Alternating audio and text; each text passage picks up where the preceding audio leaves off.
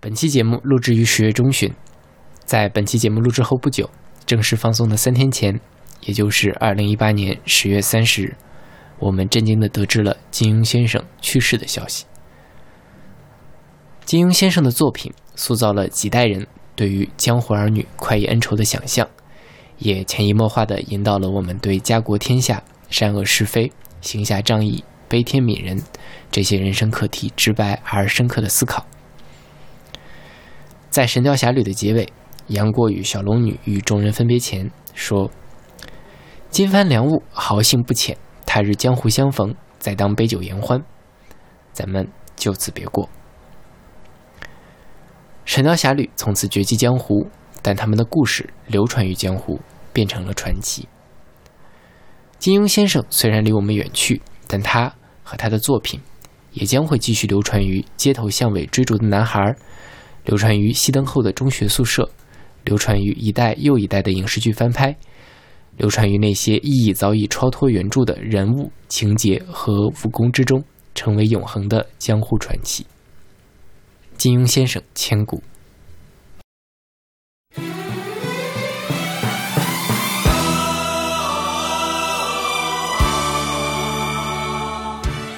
大家好，欢迎收听不一定音乐广播，我是小马。我是勺子啊，我骂大 侠，后来这 样吗？什么神经病？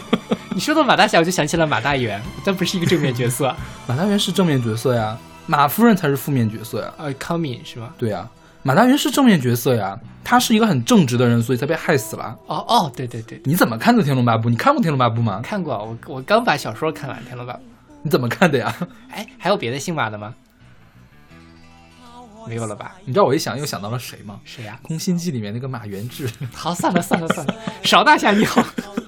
你又不姓马，啊，对，也没有姓魏的，魏忠贤呀，那也不是《天龙八》， 也不是金庸里面的，就是小马姓魏啊，大家听了我们这魏开燕场兰， 啊。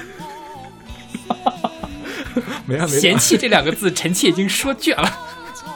我们说的这些梗，大家真的能 get 到吗。我们今天要跟大家聊一聊金庸，或者说应该具体来说是金庸相关的影视剧里面的音乐。对，对全都是金庸小说语句里面的音乐吧？是的对，嗯，因为呃，之前我们做过琼瑶，对吧？嗯琼瑶我觉得是这个呃华语言情剧的山峰，嗯那么呃金庸就是毫无疑问的华语武侠剧的古龙表巅峰示，不开心我觉得啊双峰啦啊， OK 双峰吧？嗯，对之后我肯们啊定肯定古龙，肯定古龙粉丝不认同你这段话的，是的，是吧？对，所以我们之后还会再有机会再做一期古龙。对对，但因为金庸的比较好做，所以我们先来做古金庸。龙的这个实在是太难找了，是真的，， 对对对，也也没有很难啊，就是我觉得可能还是对古龙不太熟，而且它不成体系。是你像金庸的话，笑书神侠以避冤，飞雪啊，说飞雪说白了连天射白鹿。对，笑书笑书神侠以避冤这十四个字就可以把他的小说基本上给概括住了。对，然后我是今我是做节目，才意外的发现有两个竟然是中篇小说，而不是长篇小说。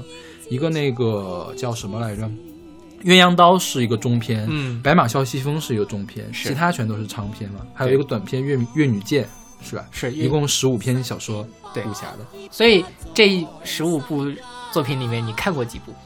呃，你指书吗？还是什么？书和影视剧都可以。我想想啊，书我看过《神雕侠侣》和《笑傲江湖》，嗯，然后这两个影视剧肯定都看过好几版了。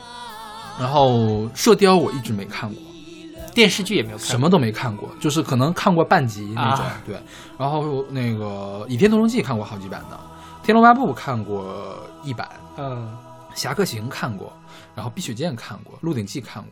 哦，那你其他看的还蛮其他多就没的。看过了。嗯，因为我其实只看过他金庸最出名的六部，嗯就是《射雕三部曲》《天龙八部》《笑傲江湖》《鹿鼎记》。 OK，对，这所以我们今天其实选嗯你没歌看过《侠客行》吗？没有？ 《侠客行》可是内蒙古电视台拍的哟，所以我特 所以土味儿浓浓呀。一会儿我们再说这事儿。哦 OK，所以我们今天其实就选了最出名的这六部作品里面的十首歌。嗯，对，然后在开始节目之前，先给大家宣传一下我们台的各种周边的收听方式。嗯，我们台有一个微信公众号叫做不一定 FM，大家可以在上面找到每一期的节目的歌单，并且呃还有乐评推送、音乐随机场，在每期的推送后面都会有勺子老师的个人微信号，大家可以通过那个加他的微信好友，然后加入我们的听友群。我们台还有一个呃。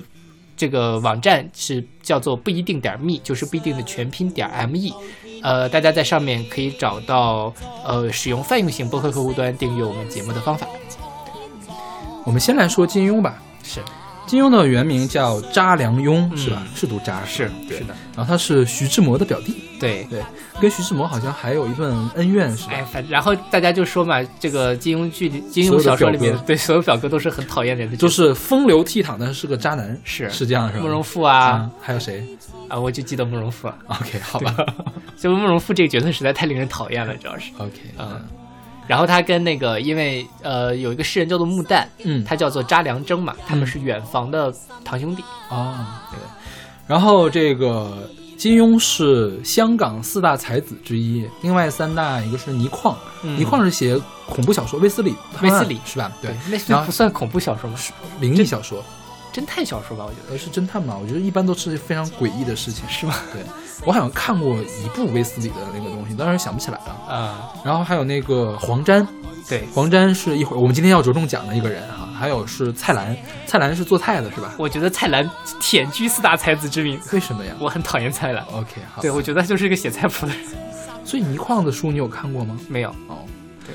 然后还有中国武侠小说三剑客是他、古龙还有梁羽生。嗯对。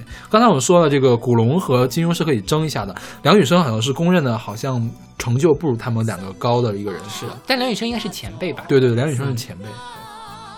然后就是呃，查良镛的十五部小说，是，有一有一篇是短篇嗯了，通常粤语界大家都不提的是吧？对对对，然后他写的第一部小说是《书剑恩仇录》，嗯，然后最后一部应该是《鹿鼎鹿鼎记记》来封笔，当然也有人说是《越女剑》是封笔，《越女剑》是一九七零年发表的，嗯对比那个《鹿鼎记》开始发表的时间要晚一点点。然后金庸这个人，呃，为什么哈还是说金庸比古龙要厉害的人要多一些？是因为金庸他对自己的作品还是很用心的这种，是吧？他好像是一开始有一个连载版，嗯连载版觉得有很又有很多纰漏了嘛，然后中间又修了一遍，是，然后在新世纪的时候又修了一遍，对对对，最终我记得一会儿我们会讲到那个《神雕侠侣》里面是甄志丙改名，原来尹志平嘛，是尹志平说是个坏人，后来说这个道历教史协上会有不干了。对历史上有这个人，所以改成了甄志丙，然后会把一些时间给修改的更加圆满，所以他的这个武侠小说跟历史是尽可能会去往上对的。对对吧？但古龙就不是，古龙就是没头没尾的。然后古龙就是他想写什么就写什么那种感觉，就是你明显能看出他是那个叫连载出来的，对我记得当时看他们那个叫《武林外史》是吧？是是武林外史》吧。前面的很重要的角色一半儿失踪了，然后到结尾也没有出现，啊也没有再提过。那明显就是这个人给写丢了嘛？但这就是人生的常态啊，就是有呃但些人在你生活中莫名其妙就消失不了。不，这不是一个小说的常态，对因为这当小然说是并不是写完全的写人生嘛，它对多少是一部艺术作品，它要闭环的。对你没有闭环呢，说明你没有安排好，嗯是吧？是，所哎以就是金庸的呃武侠小说，无论是文字还是他的影视剧改编，都更容易被普罗大众所接受。对，而且它其实更好改编，因为它有头有尾。对，你像，而且它像一些那个动作的描写，是真正的去动作描写的，不像金庸啊，不是像古龙，呃就一打仗就是一剑封喉。特别诗意的一个打仗，就是前一秒钟，它就是特别适合拍什么呢？就是一个镜头给过去，是两个人摆好架势了，嗯，镜头再一闪现，另外一个人已经死了，对，就这种感觉，就两个人。人定格，一个斯坦尼康在那里转啊转啊转啊转三圈，然后咔叽一下，一个人摔倒在地上。对对那对种感觉，对，就没有那么好看嘛。是是，对，金庸就是看着就非常的爽那种感觉。古龙呢，就是这因为我看过古龙的唯一部小陆小陆陆小凤，古龙我看很多，呃，他的七种武器，他的楚留香、陆小凤，还有什么《武林外史》嘛，还有那个萧十一郎、呃，对，小李飞刀，我都看过。是那个小说我去，你好闲啊！没啊？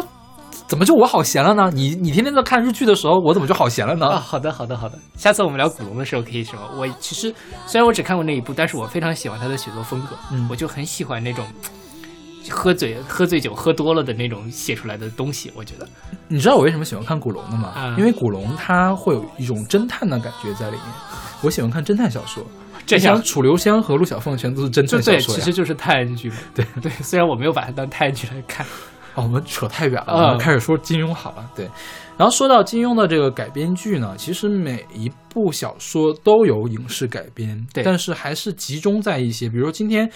我们选歌只选了几部作品，一个是《射雕三部曲》，嗯就三部小说嘛，然后就是呃《天龙龙八八部部》、呃《笑笑傲傲江江湖湖》和《鹿鼎记》。对这六部也是最最常被改编，而且改编的也比较成功的。对对，当然其他比如说《书剑恩仇录》，像那个《雪山飞狐》和《飞狐外传》一般都是连在一块儿嘛。然后还有《碧血剑》，那个《连城诀》《白马啸西风》，改编的也都挺多的。对，然后就是电视剧，起码出了五六部还是有的，而且那种大型的电视剧啊，不是内蒙古电视台那种小电视剧， 还是还是有挺多的。嗯，但是真的就是没怎么看过，而且觉得这个歌也没那么好听，就没有选。是对，那我们就先从《射雕英雄传》开始，我们已经扯了能有十来分钟了，是吧？差不多吧。 OK，对， 《射雕英雄传》开场这个歌，我觉得都没必要讲是什么歌了，是不是？对，大家都应该听过吧？嗯铁血丹心》是来自罗文和珍妮，这部剧你看过吗？看过，你看过是吗？我完全没有看过。这是黄日华的那一版。黄日华和翁美玲，对，啊是一九八四年香港无线拍的，一共是四十集还是啊？一共是六十集，对六十集，对。它分成了三部嘛，嗯第一部叫做《射雕英雄传之铁血丹心》，第二部《射雕英雄传之东邪西毒》，第三部《射雕英雄传之华山论剑》。对对。然后翁美玲当时是，呃，还是那种选角、选秀选上来的对对感觉对是的吧然后她拍了这个部剧没多久之后就去世了，嗯，我看她去世才二十六岁，对就是烧炭自杀。对，然后至今也是一个谜案，不知道为什么会去自杀，嗯是吧？但是也就是奠定了她一代美女、永远的女神的这样的一个定位。而黄日华也就是一直在演金庸的大男主，是吧？对，一会儿我们还会再提到她。所以这部剧给你的感觉是什么？嗯没什么印象了，说实话，你什么时候看的很小很小的时候，电视上应该放过。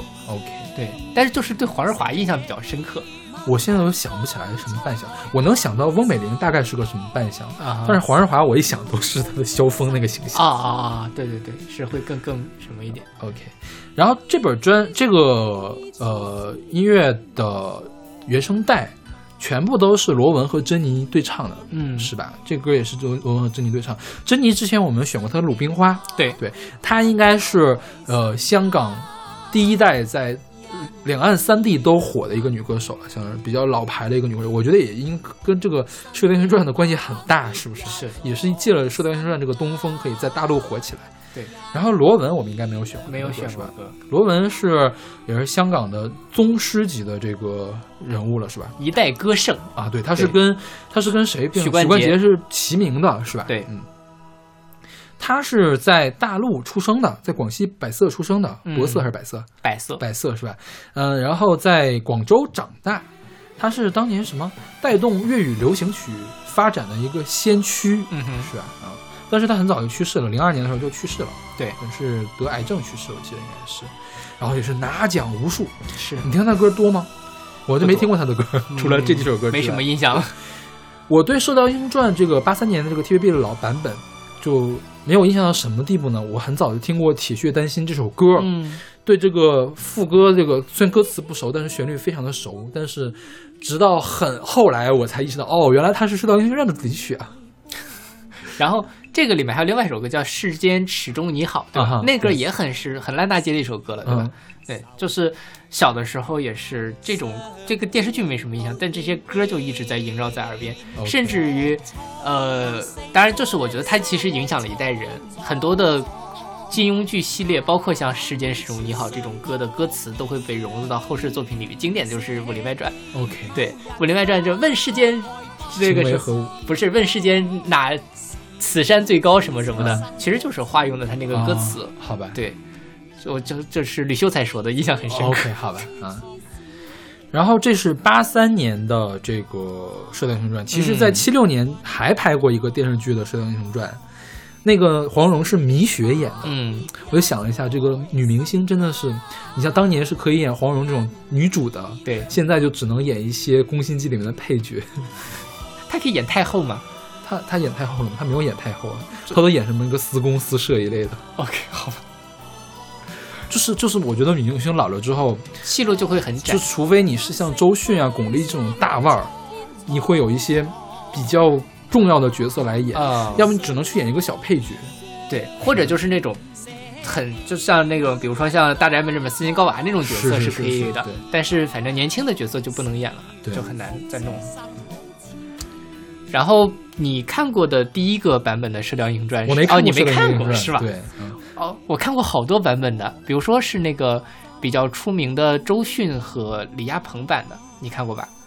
啊、我对你都没看过，我都没看。我周迅、李亚鹏那个版是零三年嘛，对零三年我的中考，啊、所以我没有看过。但那个版本就很出名，叽咯咯，叽咯咯， 对，我们就周迅一生的黑点。 OK，那我们说一下那那一版得了。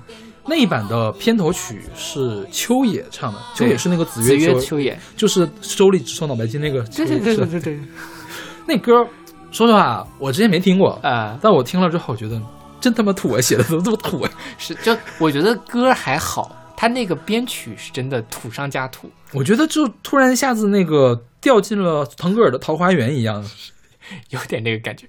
是吧这？我觉得这是编曲的锅啦， OK 就因为秋野本身唱功还是不错的，呃，我觉得，嗯。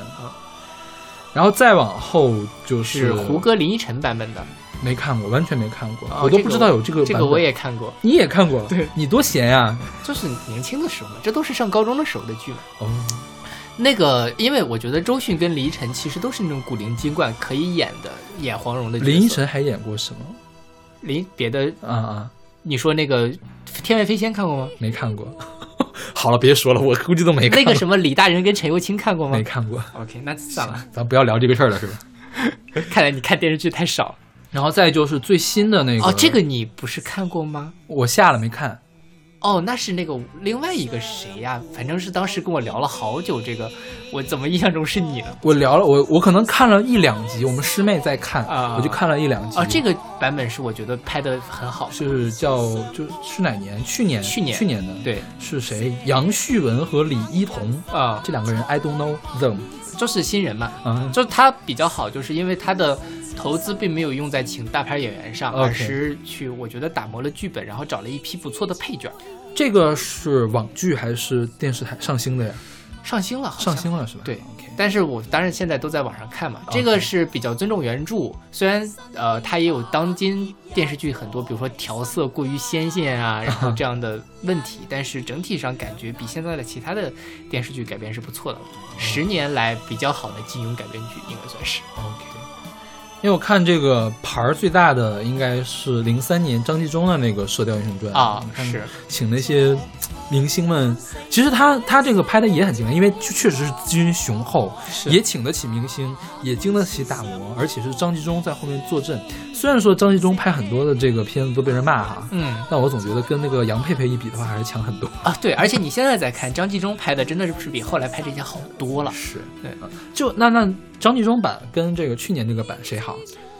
呃还，是我张觉纪中得好是张纪中的好一些 OK，但是因为时代的关系，就是毕竟那个时候制作上，比如说画面的清晰度上，肯定嗯是不及现在。天哪如果是就现就只有清晰度这种非常技术的细节是吗？呃，张纪中那个版本有一个问题哈，就是李亚鹏跟周迅这两个人特别容易先入为主。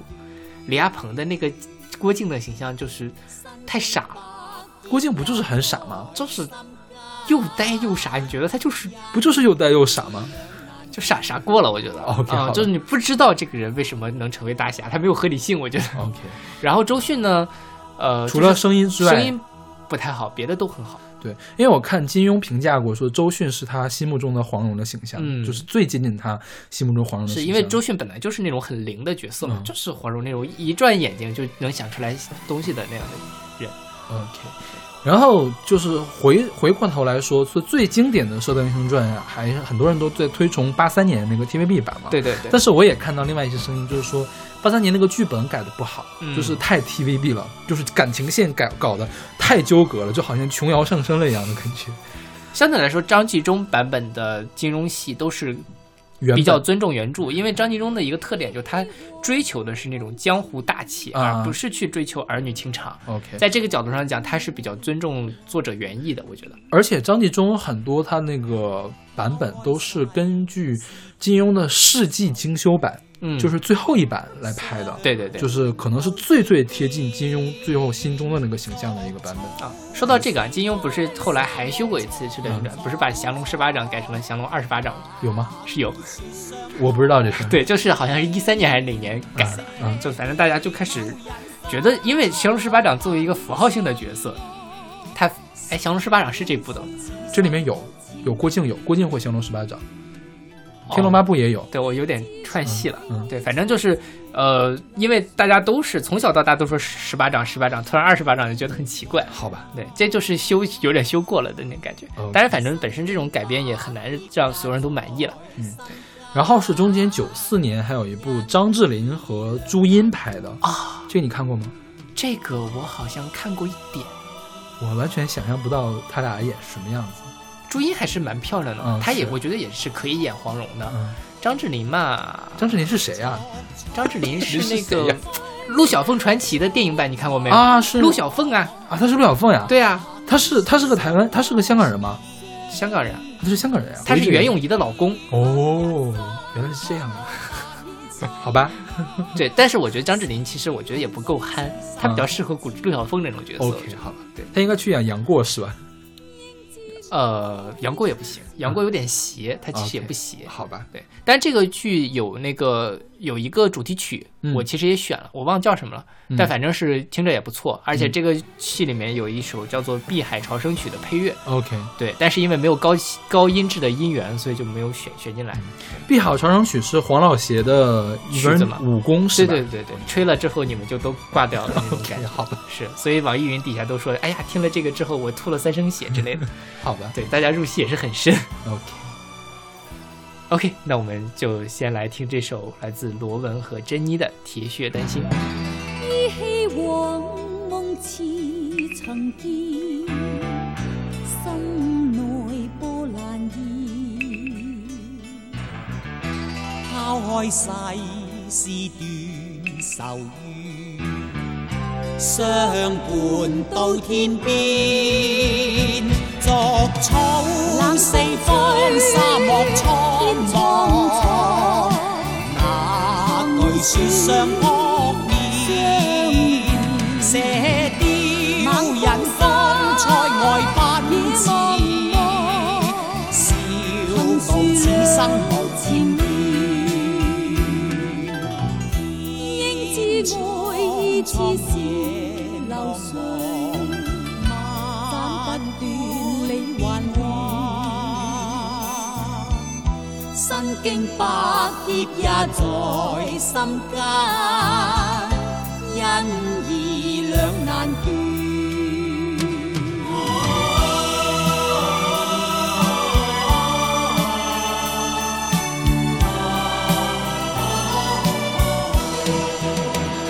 作草四方，沙漠天蒼蒼蒼。茫。那句说相扑面，射雕人方塞外奔驰，笑傲此生無前应知愛意似是流水，斬不斷你還亂。身經百劫也在心間，因而兩難斷。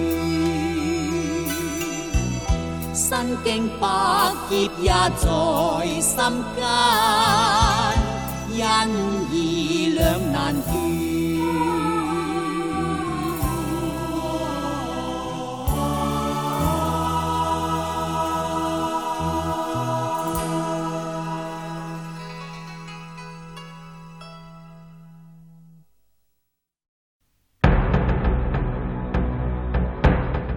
现在这首歌是来自陈勋奇的《天地孤影任我行》，是一九九四年的电影《东邪西毒》的配乐。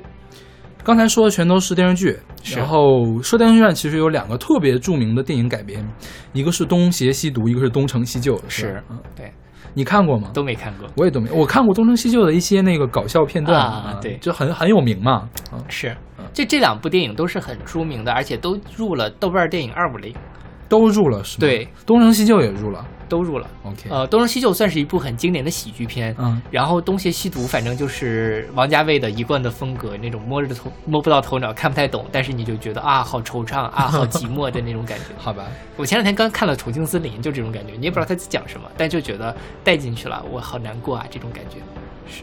然后这两部片子其实也是套拍的，嗯本来是王家卫拍《东邪西毒》嘛，嗯然后呢，拍着拍着拍得的时间太太慢长了嗯对，结果投资交代说不过去，就请了刘镇伟过来拍《东成西就》嗯，拍了个喜剧片儿，为了贺岁嘛，然后就嗯马上上映。后来呢，相当于原来的《东邪西毒》的主要的故事架构就给了《东成西就》嗯，他又重新想出来了一个放到了这里。嗯就这两部片子虽然是他借着《东邪西毒》，就是欧阳锋和黄药师的这样一个主线来拍，但其实跟金庸原著没什么关系，其实是就是借助了名字原著的人设啊，来做一个新的那个这个剧本这样一个感觉。而且你看那个东邪西毒本来还请了王祖贤，结果王祖贤只有八秒钟的镜头，对，但是这个，投资方要气死了，简直但就是因为是这样，就是王祖贤其实没有嗯是档期了。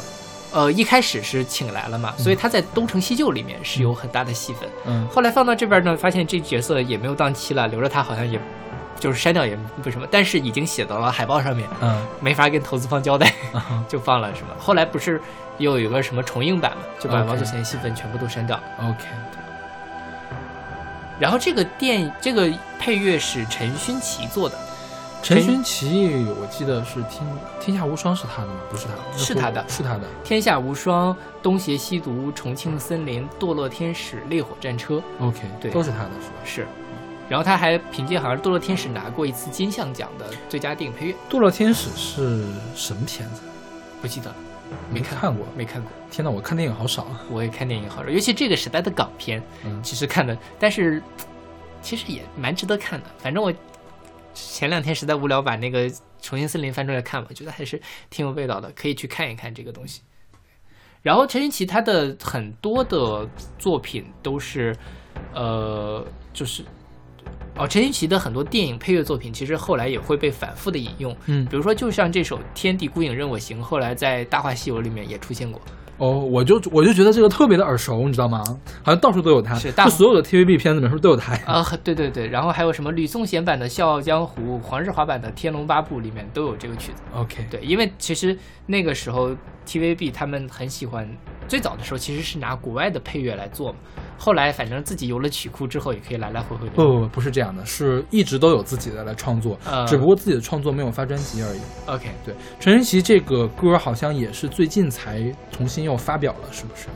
之前有发表吗？之前可能都没有发表。嗯哼，啊，不对，之前发表人滚石给他出了原声，就是很多，比如说陈勋奇，后来也后后后后面我要介绍的胡伟立，嗯他很多的曲作都没有正式的发表，所以我们现在听不到，这是一个幸存者偏差。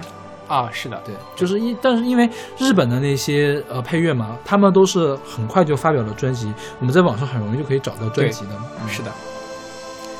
然后再说啊，就是这个东邪西毒嘛，嗯其实它算是什么？我觉得算是 IP 改编或者 IP 衍生。嗯，我觉得金庸就是最早的所谓现在的 IP 这种也感不觉是，最早吧，应该再往前还有很多。这或者是最因为你想，电影这种东西，它最开始是很少有原创剧本的，嗯它都是改编剧本，所以都是有 IP 的。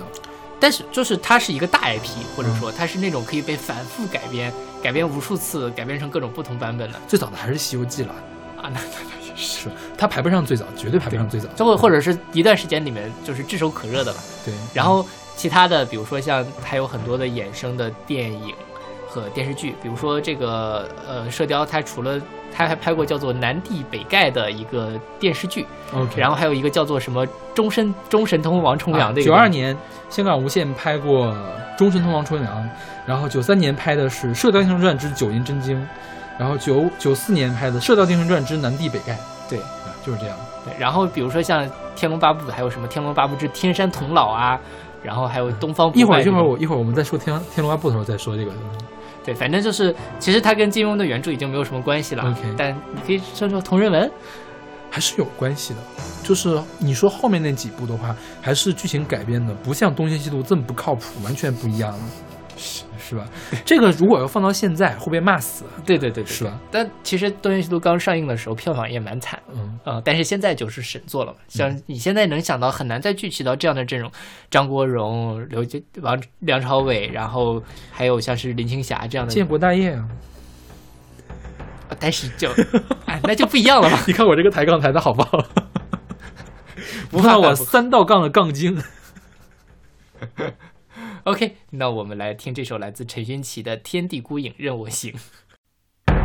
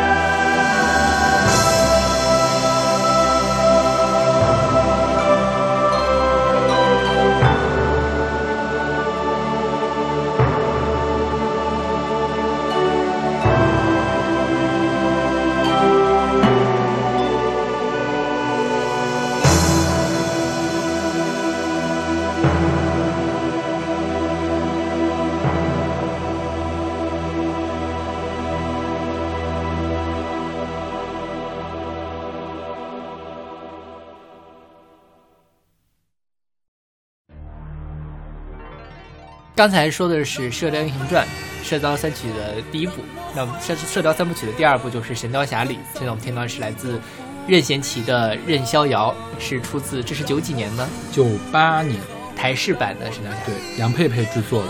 对，哦，其实我们有一部重要的《神雕侠侣》没有说，是》，古也是天九乐和对，九五年的古天乐、李若彤那个版本对，因为我们在很早以前的一期节目已经把他的所有的主题都已经做过了，是的是吧？就选了两首吧，应该对，一个是是神话情话神话情话，还有一个是归去里纳来，一的那一首，对，归去来，对，然后所以就是真的是没有什么歌可以再选了。所以我们今天就来挖掘一下冷门作品。哦，也不冷门吧，也挺热门的，这个电视剧你啊挺看嗯热过吗，我看过，当时电视热播的好多台都在播的，对但这个电视剧毁誉参半了。嗯，就是嗯这个电视剧我觉得就应该好好骂骂一骂才对啊，就史上黑黑黑化的小龙女，就是吴倩莲永永远都是一个穿着一身黑衣 服，对，就是小龙女了。对，这我觉得可能是为了刻意的要跟李若彤那一版做出差异化，所以因为那个时候都是白衣飘飘的嘛，李若彤就是仙仙子一样的。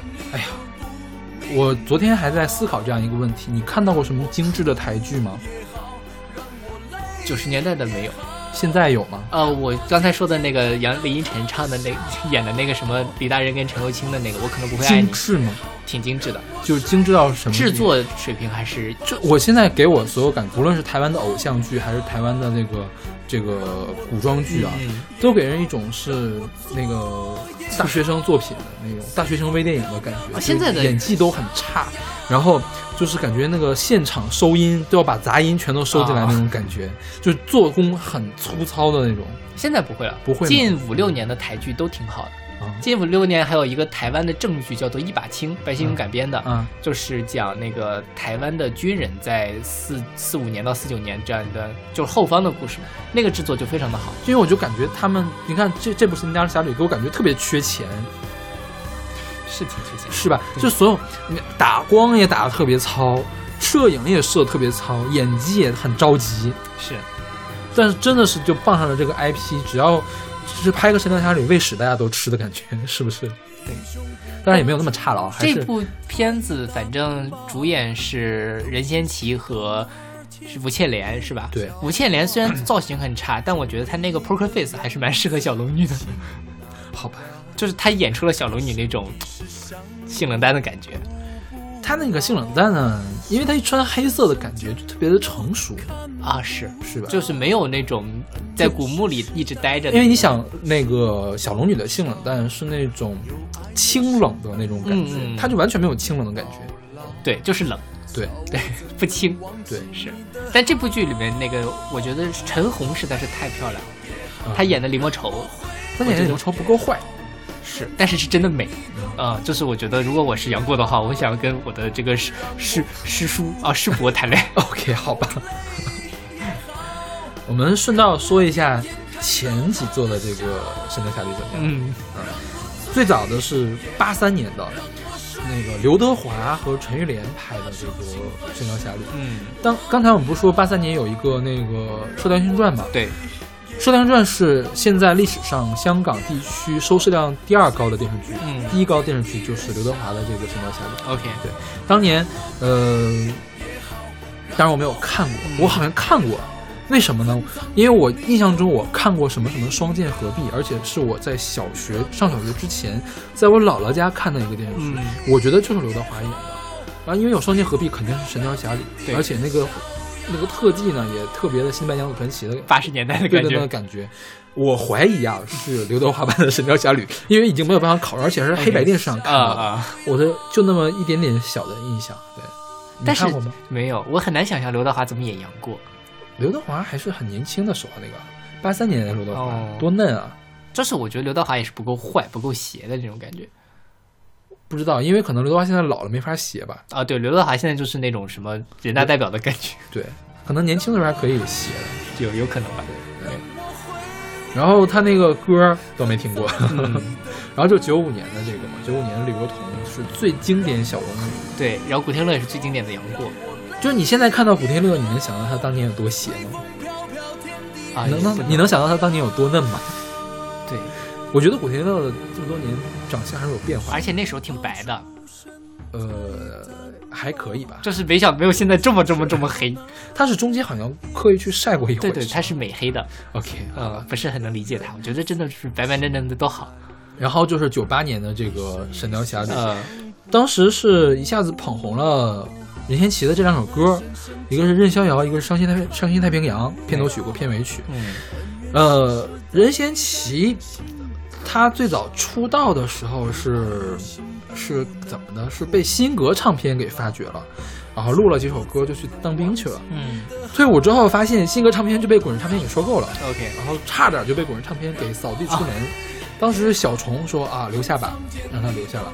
结果呢，就是说那那就留下就留下呗，你看我就发一张唱片试试，如果好的话就接着唱，不好的话我就不干这行了，嗯我就去做别的事情去了。结果 就是发了心太软，嗯心太软就火到什么地步呢？就是说。呃，当时他开了个玩笑说，如果大陆的版税都可以给他的话，他可以买下一栋紫禁城。 但是这个夸张了嘛？啊就是形容当时很火。是啊，你想在赵丽蓉在春晚上都唱《心太软》，是对，但是这是九四年吧，还是九三年？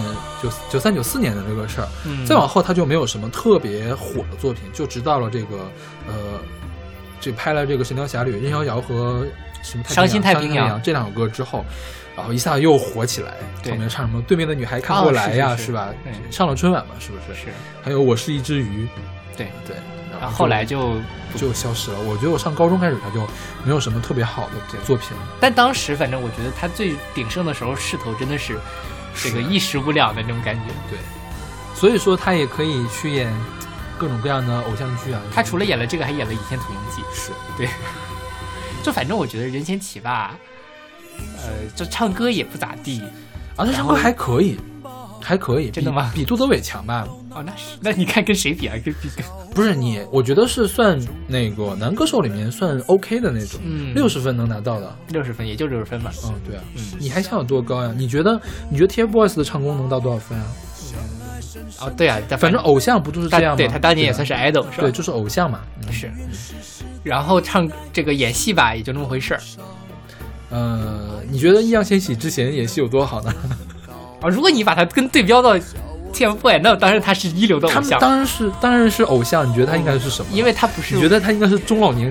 对对对对，我一就觉得把他，因为一直把他定位到中老年艺术家的这个因为团最队，近他在想搞这个，你看那个张张震岳他们搞纵贯线嘛，嗯他不也拉了一条吗？对那水平比较呲，就做的非常难难看嘛，是不是？对对对， 因为老年偶像可能真的是没有什么卖点了。是。然后这个歌叫《任逍遥》嘛，嗯贾樟柯有一个电影叫做《任逍遥》，所以用了这个当主题曲嘛。呃，没有当主题曲，他是这么着，他说是那个，呃，贾樟柯有一次在访谈中提及为什么这个电影叫做《任逍遥》，就说在报纸上看到一个新闻，说有两个东北的孩子要去抢银行，其中有一个孩子想要留信给妈妈，但是不知道该写什么，就把《任逍遥》的歌词抄了一遍。 OK，就是其实这是一个特别九十年代的事情 OK 就是可以感受到那个时代的氛围，感受到这种武侠或者是抄歌词，流行音乐对于人的影响到底有多大。你抄过歌词吗？超过啊，啊，我也抄过，年轻的时候都很爱干这种我事。专门有歌词本，现在可能还留着呢。当时我们有那种什么语文有那种摘抄本，嗯我就往上抄歌词。 ，OK，好吧， 然后呃，在这个电影里面也多次出现过这首歌，就比如说他们九十年代如果是要跳舞啊之类的，比如说贾樟柯永远的女神赵涛就是 推着这个来跳舞，网上 B 站上可以找到这个片段 OK 有一个赵涛老师跳舞合集的， OK，好吧， 挺挺好玩的。就是我觉得，呃，武侠小说对于可能咱们这个时代或者比咱们更早一个时代的人的影响是非常非常大的。就是小，尤其小男生，他对这个世界的架构，对于这种所谓的侠，对于江湖的定义，都是来自于金庸的作品。 OK，其实我觉得像对于你这个年代的人来说，诛仙对他们的影响可能会更大一些。嗯啊，是的，对，哦就是玄幻小说开始对他们有影响了。对我觉得玄幻小说对我这一代还没什么影响。嗯对，。因为我们那时候就是一大本一大本的玄幻小说，打怪升级的那种，而且网络文学起来之后，这个东西流传的更方便，对对对，而且看起来其实比金庸的小说要容易。容易。对金庸还是需要有点文化，你能看得更懂嘛，对对吧？当然它也有很爽的成分在，但是它有更深度的东西。对，对，但小孩儿也其实也看不太懂那些东西在讲什么。然后说到这个小说到底在讲什么哈，就是我觉得也特别有意思。今天我们是按照一个时间的顺序来讲，呃，《射雕英雄传是》按照写作的时间对写作的时间顺序，《射雕英雄传》就是讲侠之大者，为国为民。嗯，郭靖真牛逼，嗯郭靖就是这个一代大侠。嗯神雕侠侣》呢，就是在讲谈恋爱，嗯问世间情为何物，直教生死相许。嗯这样的感觉，就是情。再到后面，你就会发现到金庸的写作其实是一步一步从从大往小化是吧对，一会儿我们还会讲到一点一点讲。反武侠，对，讲到《鹿鼎记》，你就发现他离这个他已经不相信，或者说他觉得武侠武侠江湖已经到那儿为止了。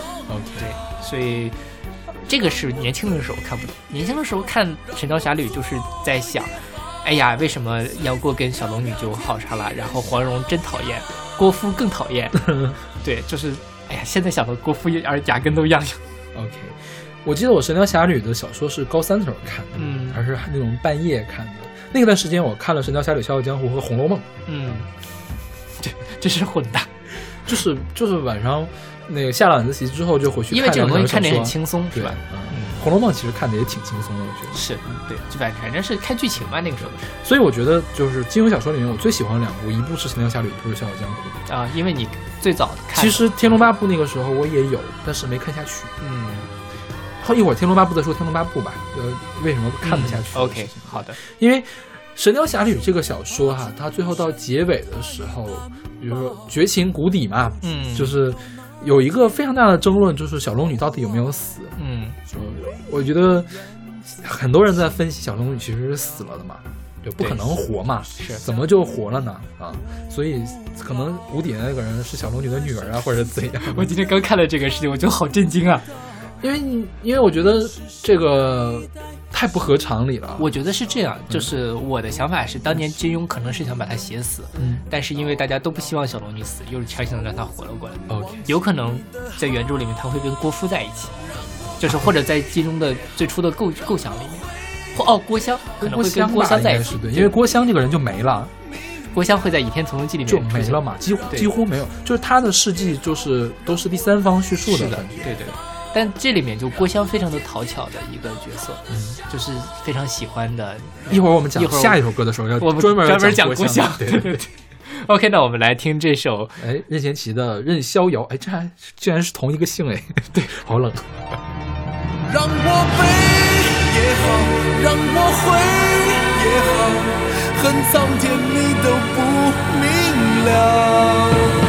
让我哭也好，让我累也好，随风飘飘，天地任逍遥。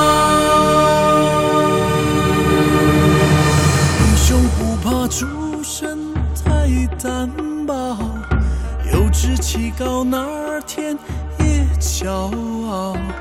就为一个缘字情难了，一生一世相补不不老。相爱深深天都看不到，恩怨世世代代心头烧。有爱有心不能活到老，叫我怎能忘记你的好？让我悲也好，让我悔也好，恨苍天你都不明了。让我哭也好，让我累也好，让我天天看到他的笑。让我醉也好，让我睡也好，把愁情烦事都忘了。让我对也好，让我错也好，随风飘飘，天地任逍遥。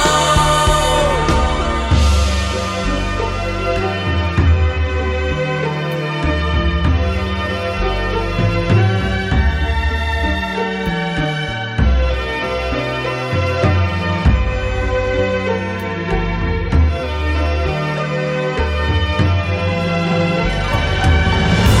让我悲也好，让我悔也好，雄不怕出身太单薄，有志气高哪天也骄傲。就为一个“缘”字，情难了，一生一世相补补不老。相爱深深，天都看不到；恩怨世世代代，心头烧。有爱有心，不能活到老。叫我怎能忘记你的好？让我悲也好，让我悔也好，恨苍天你都不明了。让我哭也好，让我累也好，让我天天看到他的笑，让我醉也好，让我睡也好，把愁情烦事都忘了。让我对也好，让我错也好，随风飘飘，天地任逍遥。让我悲也好，让我悔也好，恨苍天你都不明了。让我哭也好，让我累也好，随风飘飘，天地任逍遥。随风飘飘，天地任逍遥。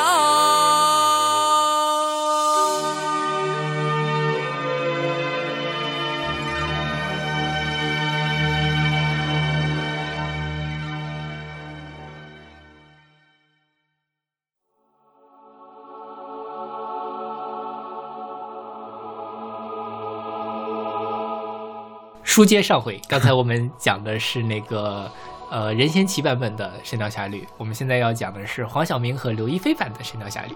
这个可能是我在电视上完整看过的最后一部武侠剧， OK，因为二零零六年放这个的时候，刚好是我高考结束的那个暑假，嗯就很闲是吧？就是跟着我爸妈在黑龙江三台，每嗯，天晚上看完新闻联播看两集这个。啊，就那个时候其实地方台的电视剧的播放其实比卫卫视还是要早的，对吧？对对，因为要先买嘛，它比对较对对便宜嘛，可能给比天方台卖的更便宜。是。然后这个版本呢，反正我觉得，当然可能没有古天乐那个那么经典，但是刘亦菲的这个形象也是挺深入人心的。对，就昨昨天在想的时候，是刘亦菲真的是那种演技持续下降、名声持续下降的那种感觉，是吧？你觉得她的这个小龙女吧，肯定是比不上吕若彤的，嗯但我觉得她演出来小龙女那种劲儿了，就是是就是那种清冷的，又很稚嫩的、很天真的这个冷，对对，不而不是吴倩莲那种。有一点啊，那种 冷，就是就吴倩莲，说实话，那个版本就是有点风尘感，对，对。但是这个刘若彤跟刘亦菲其实都是没有这种感觉的，是。对。但这部剧嘛，反正黄晓明， 我现在晚哎，我特别奇怪一点就是，我能闭上眼睛，我能想到刘亦刘菲亦菲当时什么扮相，但我闭上眼睛我就想不到黄晓明的两脸长什么样我子，能就在那个剧里面长什么样子。我能想起来他那个十六年后遇到郭襄的那个时候，面额头前面一撮白毛，那是跟古天乐学的吧？古天乐也是那个造型。哦，对对，但反正是黄晓明的演技就一直那个样子。 OK，对，你想他演过多少的金庸剧啊？呃，他还演过《鹿鼎记》，哦对吧我？知道，嗯，就是，呃，一言难尽。是黄晓明其实有演技在线的 时候，大汉天子嘛那个《风声》他演了吗？啊、是《风声》有他吧？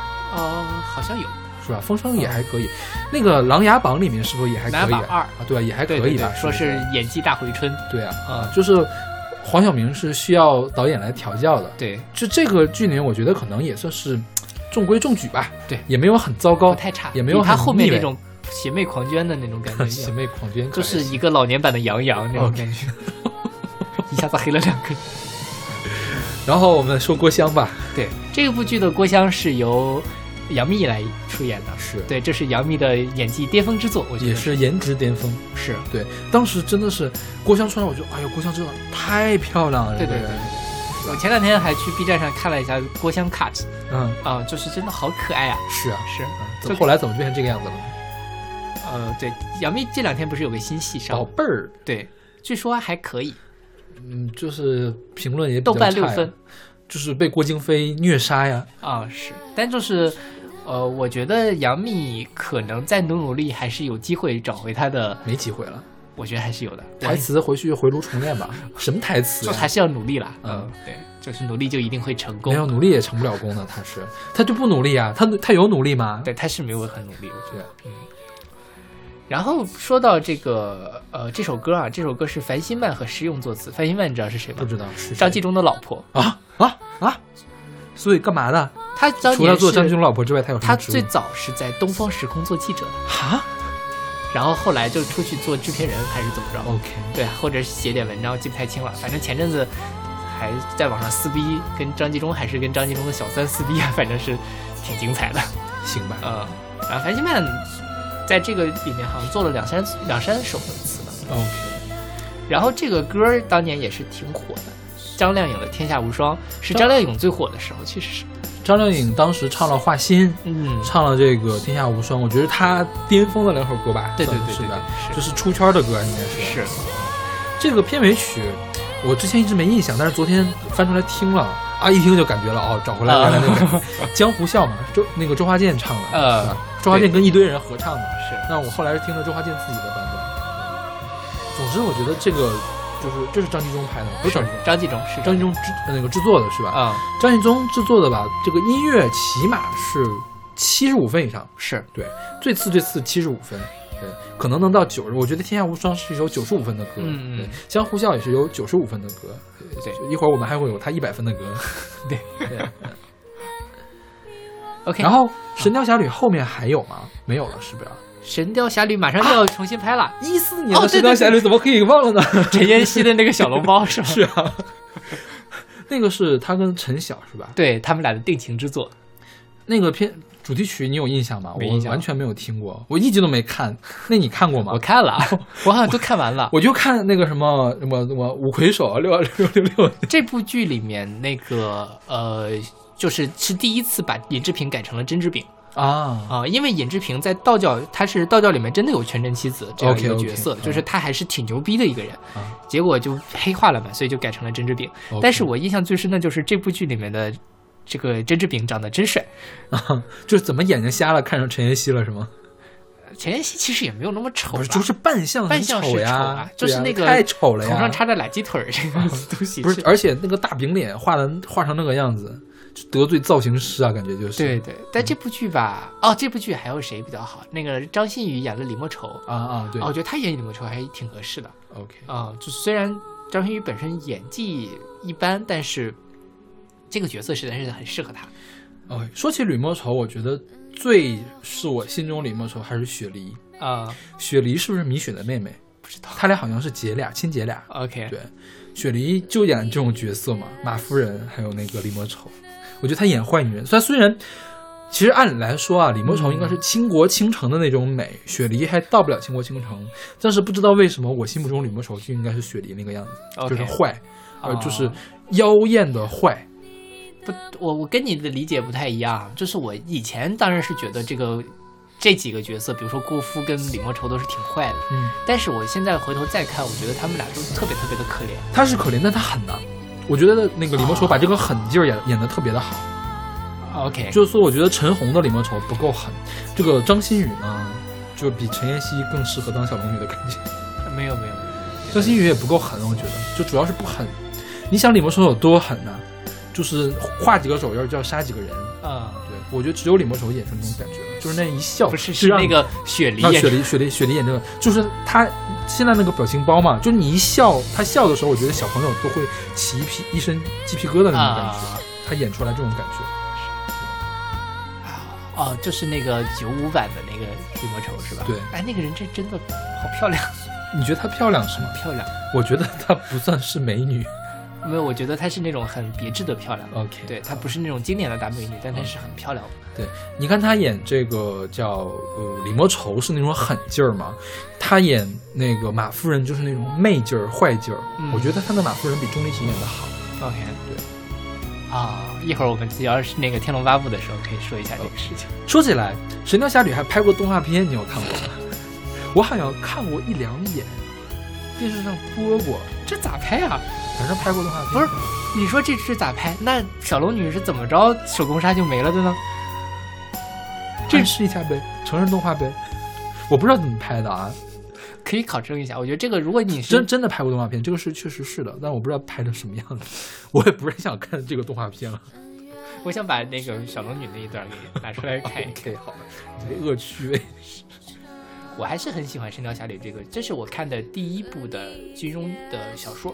OK，对，然后，但是我其实不太喜欢绝情谷那个情节，绝情谷哪段情节？就是就整个个一整绝情段谷那一趴，我就想把它给删掉。为什么？呃，特别的拖沓，在我看来，没有，我觉得那个地方才是这个剧的精华。嗯他在那个地方表示了这个安，这个就是叫什么？情花嘛，就是对，那种就情花这个比喻嘛，就是他的一个文言，我觉得是一个 OK，情花和绝断肠草嘛，是他的这部小说的扣题的地方。嗯，那可能是因为那个那那部分剧情我不太喜欢。 OK，对觉得那然后太这个惨了，简直。是啊，其实你后来想一下，这个为了杨过而守了一生的人有多少个？公孙绿萼直接就挂掉了，对是啊吧，然后程英、陆无双、嗯郭襄，对啊包括郭芙，我觉得也其实也是有一很多的那个什么，我觉得你现在一想到郭芙雅养呢，是因为九五年的那个郭芙拍的太坏了，对，原文里面并没有把它写的这么坏。是我现在觉得郭芙也挺可怜的一个人，我现在能理解郭芙为什么那么坏了，嗯，对，那个时候是不理解，就觉得这是个坏女人，呃觉得就是任性的女孩嘛。是啊，就是悲天悯人的感觉吧。现在看到这种角色，我觉得金庸写这些东西还都是挺好的。就像我们看《如懿传》的时候，其实你觉得每个人虽然有些人很坏，但他你能理解他为什么坏，嗯你会觉得他很可怜，不会觉得很可恨。除了魏嬿婉， 魏嬿婉这角色实在太可恨了 OK 就是实在是喜欢不起来。嗯，啊、但真是 再说，因为我觉得一个小说吧，嗯，你要把一个坏人写的立体才好。对对就是《对红楼梦》里面最失败的人物就是赵姨娘，就是啊单是纯的坏。对对对对，就赵姨娘她儿子叫什么贾贾环对，就这两个人是单纯的坏，一点儿一点儿正派的地方都没有，这就不像个真人，其实像就个是你戏里面也的不人。太能理解赵姨娘为什么就那么坏。对，就像戏里面的人嘛，是对吧？对，但是我觉得你在社会上待过之后，你会发现，确实真的就是这么坏的人呢也也是 啊。啊，而且这种人还不少。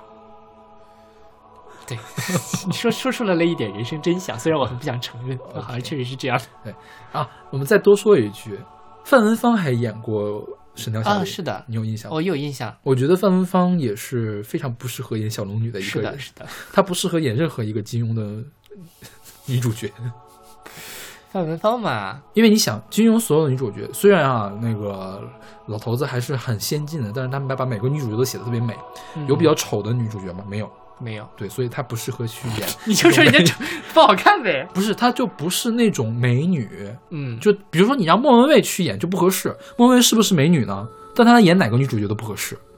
对对哎，他他也许可以演殷离或者小昭，我觉得是适合的，哎，那那那是三三三三三四番女的三女四了，这个都是对吧？是啊演那但范文芳总是去演女主，是范文是不是还演过赵敏啊？好像是的，就跟马景涛演的，对，想起来了。 一会儿我们说李天力再说。OK，那我们来听这首来自谁的来？我们这是哪首歌张来着？靓颖的张靓颖天对，张靓颖的《天下无双》。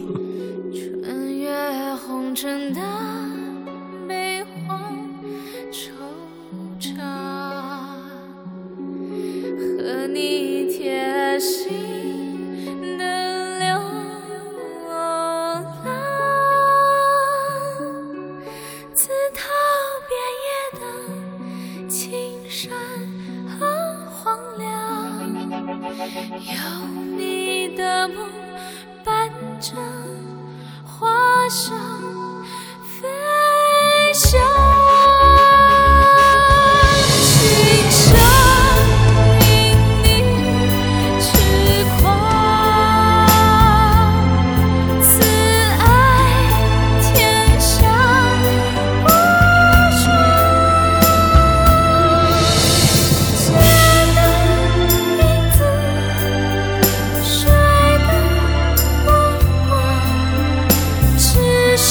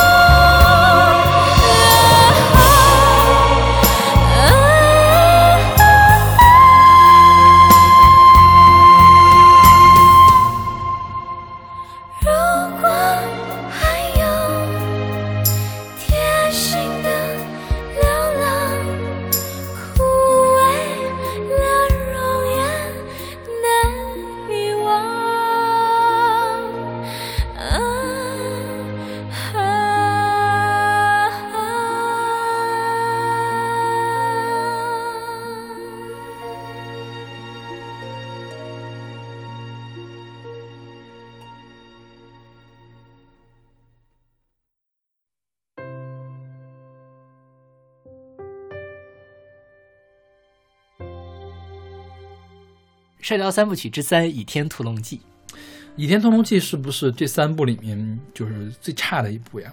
评价也比较差，我是不太喜欢这一部。嗯这主要男主太讨厌了，是不是的，软，特别软弱，对，就是张无忌就是那种大渣男，有见到很渣吗？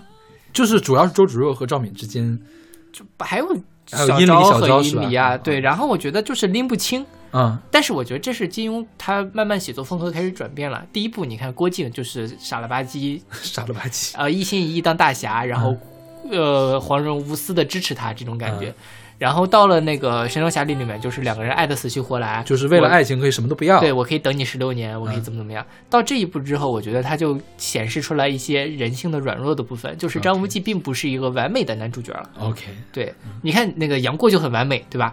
他嗯没有人生中没有做坏事，然后那个郭靖更完美，他 OK 人生中一点没有做坏事，但在这里面就是有一些他在面对抉择的时候，他必须要二选一的时候，你总会得罪一个人。我选择了赵敏，我就会得罪周芷若；那选择了周芷若，就会得罪赵敏。但是你看在《射雕英雄传》里面他是怎么处理的？华筝公主，呃，一定要留郭靖在蒙古成亲，嗯，但是他又非常想回到黄蓉的身边，嗯那怎么办？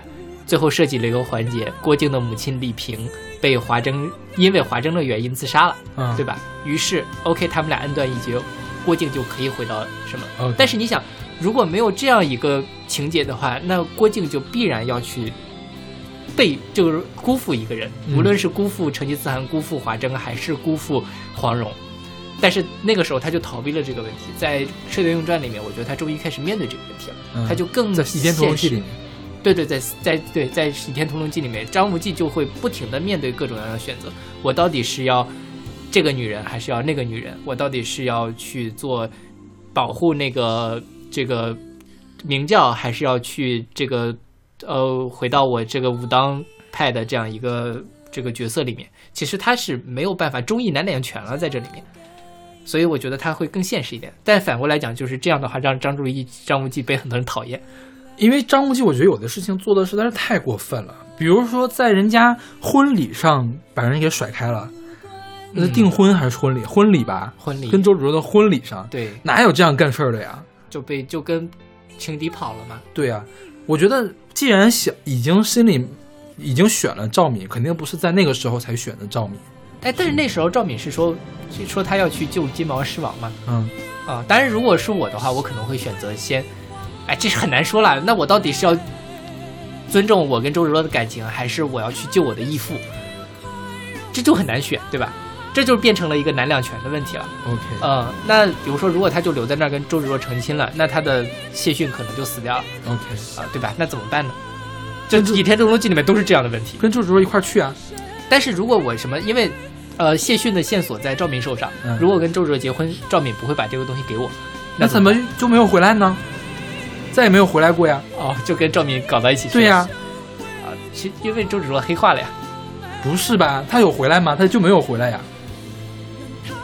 好像是对呀、大渣男，就是渣男嘛，就是给设定的就是很渣男人都是大猪蹄子，对呀、所以。这个剧还是，所以我不太喜欢看这个。我看了它的开头的小说，我就没有看完。嗯。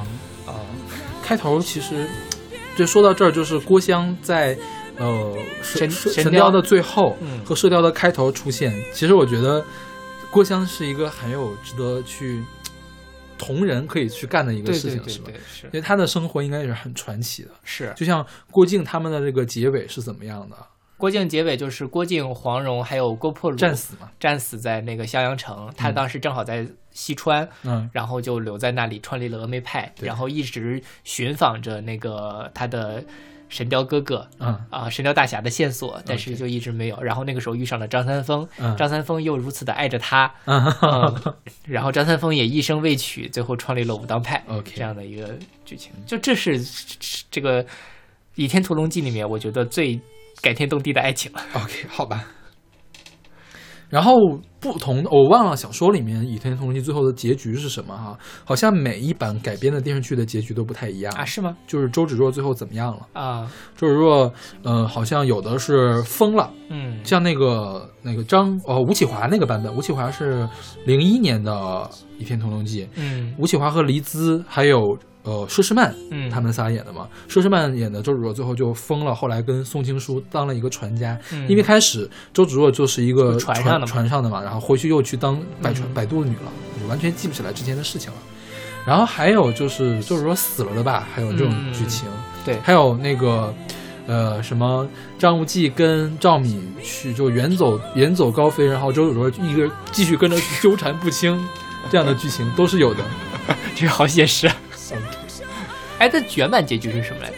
我忘了，我想不起来了。我也想不起来。因为我我好像《倚天屠龙记》也也看完了，但是我啊完全想不起来怎么回事 儿了。OK，然后我现在一想起来都是那个剑桥倚天屠龙史。我看过这个，你看我，我还买嗯了 Kindle 的正版。我买了一本书，啊然后留在家给我爸看了。这他他那个结局我记得特别清楚，就是说虽然金庸写的是赵敏和这个张无忌远走高飞，就是把那个明教给了那个朱元璋嘛，嗯其实是他被朱元璋给害死了。对对对然后朱元璋去那个外面去宣告天下，说赵那个他俩远走高飞他俩了，远走高飞了。嗯对。对那个也是个神书了。啊，我觉得那个说的很很很现实啊，没准就是那样的。对我觉得张无忌这么傻逼，就是就是会这样的。对，就是大傻逼。 然后这个的电视剧你看过哪几个版本？啊，电视剧我们先说没看过的，嗯先说最早版本的。啊最早版本是郑少秋、汪明荃和赵雅芝，我去，我觉得这个很难有人看过吧？一九七八年的，嗯你看一下这个阵容，我觉得就很厉害啊。啊郑少小秋小昭是陈玉莲演，陈玉莲是不是也一直在演这个对金庸剧？我忘了陈玉莲长什么样子了，有点。 我也不记得了。嗯但郑少秋就是个大渣男，他就很适合演大渣男的形象。 OK，对，当时郑少秋跟周芷若演了好几部电视剧吧，《戏说乾隆》也是他们俩演的，是谁？赵雅芝。赵雅芝。嗯，对嗯，对。然后后面九八四年是刘德蒯拍过一个《嗯倚天屠龙记》，八六年是梁朝伟、邓萃雯演周芷若。嗯你想一下，如妃去演周芷若，有点像哦，可以的，可以的是啊。然后九四年的是马景涛和叶童，还有周海媚，这一部好像还挺有名的。嗯哦对，，周海媚在这里面就奠定了她一代女神的形象。是吗？对。然后据说叶童很不适合去演赵敏的形象，还行吧，我觉得。是吗？但是她因为她的曲线太深入人心了吧？ OK，然后这一部里面出现了好几首神曲，那个《刀剑如梦》，对周华健唱的片头曲，然后是《爱江山更爱美人》，嗯还有那个《俩俩俩相相望望》，对嗯。本来我想选《来来相望》那首歌来着，就是我觉得她的歌词写的特别的好。 ，OK。但是我觉得辛晓琪那段时间是不是经常唱印度风呀？哦，对啊，那个青青蛇蛇里面的的那那个首，对对对。然后在九三年的时候吧，是不是还拍了一个《倚天屠龙记之魔教教主》？你看过没？没有。是那个是谁来着？是那个呃李连杰演的张无忌。啊然后黎姿演周芷若，张敏演赵敏，啊就演了一半儿， ，OK，就是演到那个赵敏把在少林寺的时候把什么那个东西抢走了之后，最后一句话是说，呃，还有两个愿望，还有一个愿望，等我见了你再说吧。然后这个。电影的这个票房不够好，所以就啊没没有拍继续续集拍对 OK，这个当年在中央六台总是在播的。哦，洪金宝演张三丰，好不适合啊当时我记得有一个特还挺适合的，因为它是个喜剧片，哦，我这觉得样当时是这样，就是不是说那个打太极拳嘛？啊太极当时把太极太极剑交给他嘛，就是有一个的那个情节，就是张三丰说：“你还记得我的这个剑法吗？”李连杰说：“呃，就张无忌说嘛，啊说我还记得。”不行，你要忘掉。然后最后你还记得我剑法吗？我已经全都忘掉了。好了，你就学成了，就学习了啊太极剑。我记得这个印象特别深对，刻。这是原原版的情节吗，是原是原版的吗原原版就有这个情节， OK，它是有很高深的哲学的道理的。 OK，这个好里吧面还是啊对那部那部电影的这个阵容还是很强的。嗯对是还有什么邱淑贞嘛，在里面，吴镇宇，然后就是现在听到的这一版了，是吧？对，然后就是零三年的这个啊，是零三年吗？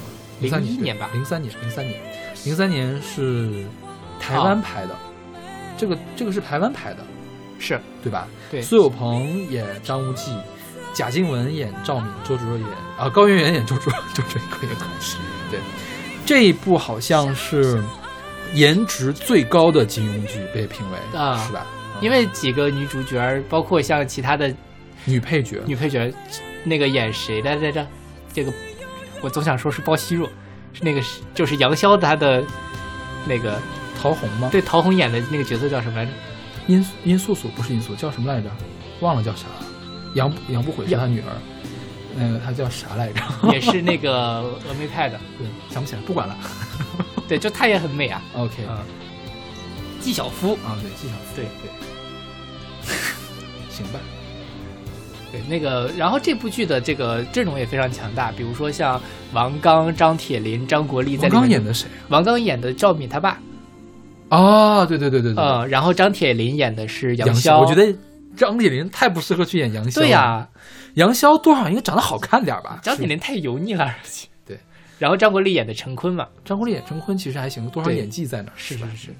然后还有释小龙演的是小张无忌，啊，对对对，梁天儿演了一个《五散人》里面的一个人。那个那个治治治治病的那个吧，啊，我忘了是呃啊，对，胡青胡胡青牛不是胡青牛是那谁？胡青牛是张无忌的名字。啊啊，反正就是那个神医，每对一部啊剧里就是面都胡有青牛，对对对对，对每一部剧里面都有一个神医啊，张无忌叫曾阿牛。曾阿牛，对对对对对对。然后这个呃，这部剧反正是我年轻的时候看的很多，我也是，就电视很上喜总欢是看放，而且当时高圆圆是个新人，是对奠定了高圆圆一代女神的形象。是，嗯，然后贾静雯在这部剧里面也是一下子被所有的大陆观众所熟知嘛。贾静雯在之前演过《小李飞刀》里面的杨小红是吧？是叫杨王小红，杨小红，杨小红，对，是杨，姓杨吧？我知道，反正应该不叫王小红吧。 啊，然后，但是那个时候其实我不知道她，嗯贾静雯这时候也是一代女神了嘛。是是，后来又去演什么《至尊红颜》啊之类的至尊红颜是 不是就挺扯的了？是都比较后面的事情了。然后这个音乐原声片头曲，我现在想不起来什么调了。什么什么，就我要什么命大义，什么要倚天屠龙的那个，啊，好像呃你这么一说，我有点想起来了。对，片尾曲，我觉得这是一个所有的金庸剧里面最傻的一个还好吧。名字，爱上张无忌。对，这个名字当然是很很傻，但是这我觉得音乐著作啊，包括唱的都还算是很不错的。 OK，然后我觉得它其实是比较少的，以一个纯女性的视角来讲这个金庸剧。啊其实金庸剧一般都是大男主嘛，啊，对吧？呃，没有大女主的戏，所以其实要么就是男生视角，我要当大侠；要么就是男生女生， OK，就像刚才那个《神雕侠侣》的那几首歌一样。但是纯粹以女生视角来讲爱情的，其实是比较少的。然后听到这首歌，我就会想起那个在这个赵敏跟张无忌掉到了一个坑里面，然后就开始揉脚是吗？ 对，那个好恶趣味啊。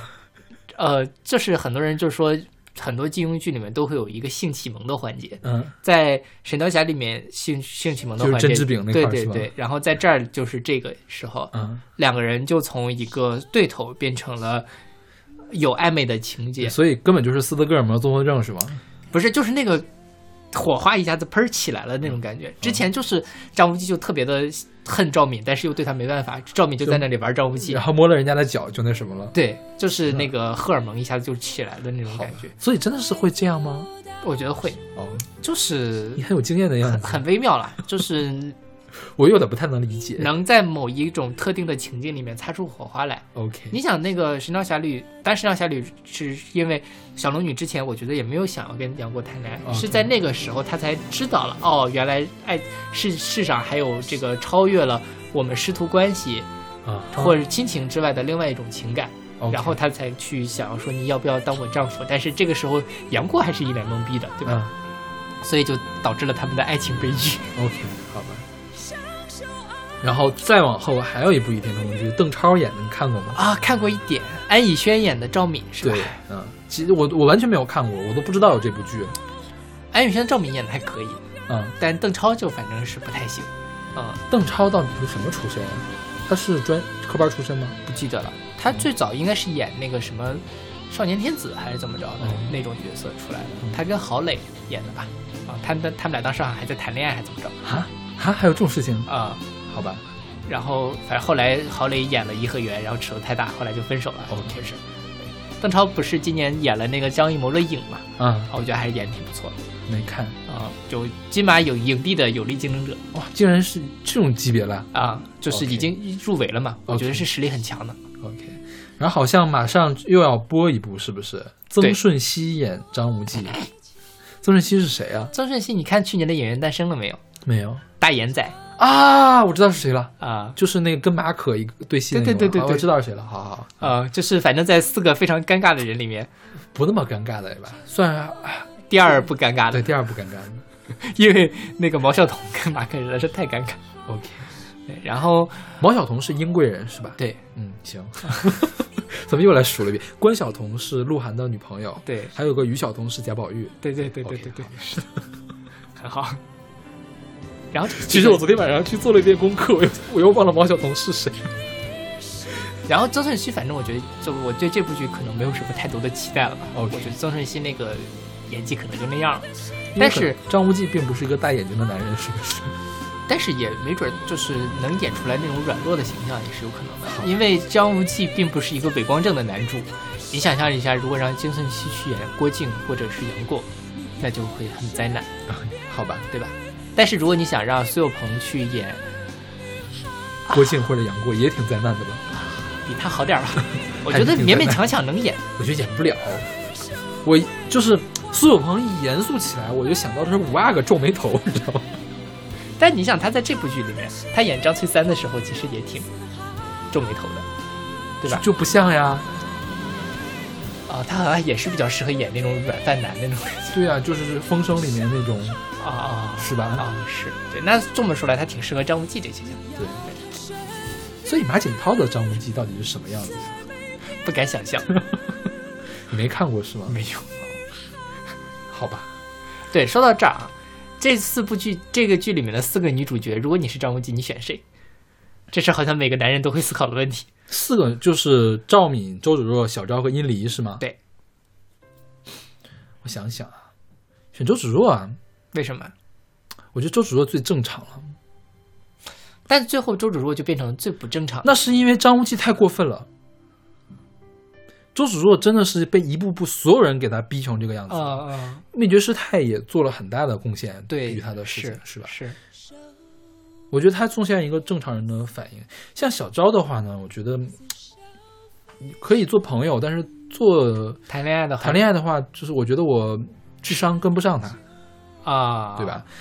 殷离的话呢，就是嗯太任性，哦？OK，没法过日子。啊，赵敏呢，赵敏也是，我觉得智商有点跟不 上她，就感觉 就会是被他过玩日子好好累啊，玩的跟团这团转的种人过日那子种，是对吗？我觉得周芷若是真能过日子的一个人，赵敏这种人，就是你跟他在一起好的时候当然好，你要是就一旦要离婚，结果就发现赵敏已经把你的财产全部都转移了那种。是对不过如果是我，我可能会选赵敏，啊，为什么、啊就是周芷若这个人吧，太我无趣了？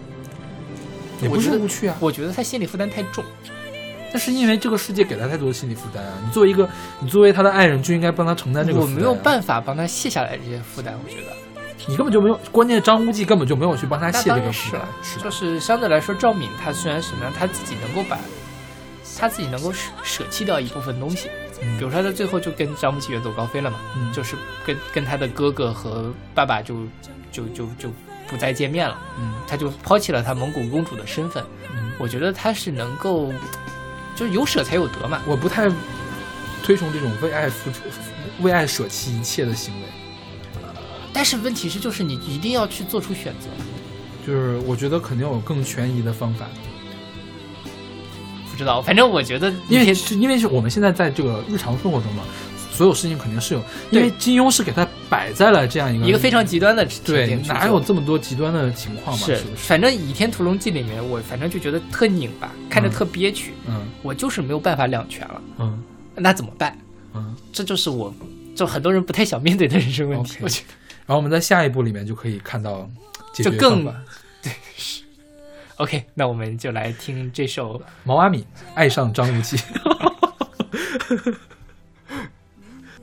就是完全没有料到我们竟然会聊这么多。因为金庸实在是太好聊了。其实我们上次准备那个琼瑶的时候是花了非常大的气力的，我还去挨个看了那个叫什么剧情介绍，剧情介绍，然后金庸我就完全没有看剧剧情介绍，因为。我们但都说的很这几部熟悉都嘛知道嘛，对对是不对是？而且我们也预定大家都已经知道了，所以是哦我觉得有一些梗可能大家 get 不到。如果应没该有都能看到。我觉得中国人没有几个人不看经的吧。你不要说话说的这么满，会有人打你 的。如果有谁来没看过，可以举手给我们那个 举手你留也言看不见，是不是？可以关注我们的公众号留言。 OK，好吧嗯。然后，所以我们就强行的把这个拆成两段儿。我们录的时候没有意识到拆成是两段儿，所所以以我们看听了一个非常突突兀的一个过门儿，是吧？这个上上半篇我们就讲了《射雕三部曲》嗯 OK 下半篇我们就来讲《天龙八部》《笑傲江湖》和《鹿鼎记》。 OK，那我们下期再见。下期再见。手托腮，似笑非笑的你，看着他凄凄哀哀，什么时候才走到是非之外？因为你想和他谈爱，让他一生为你画眉。真明白痛，才明白爱，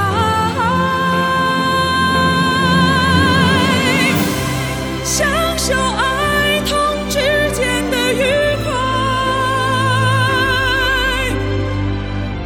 江湖的纷扰，自由永远担待。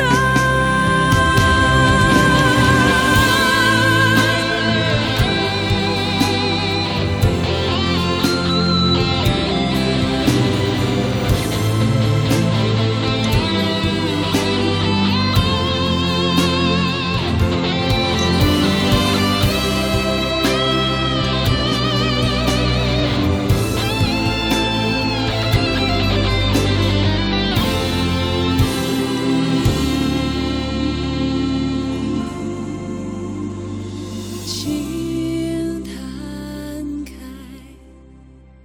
曾握你交织的手，交给他你的未来，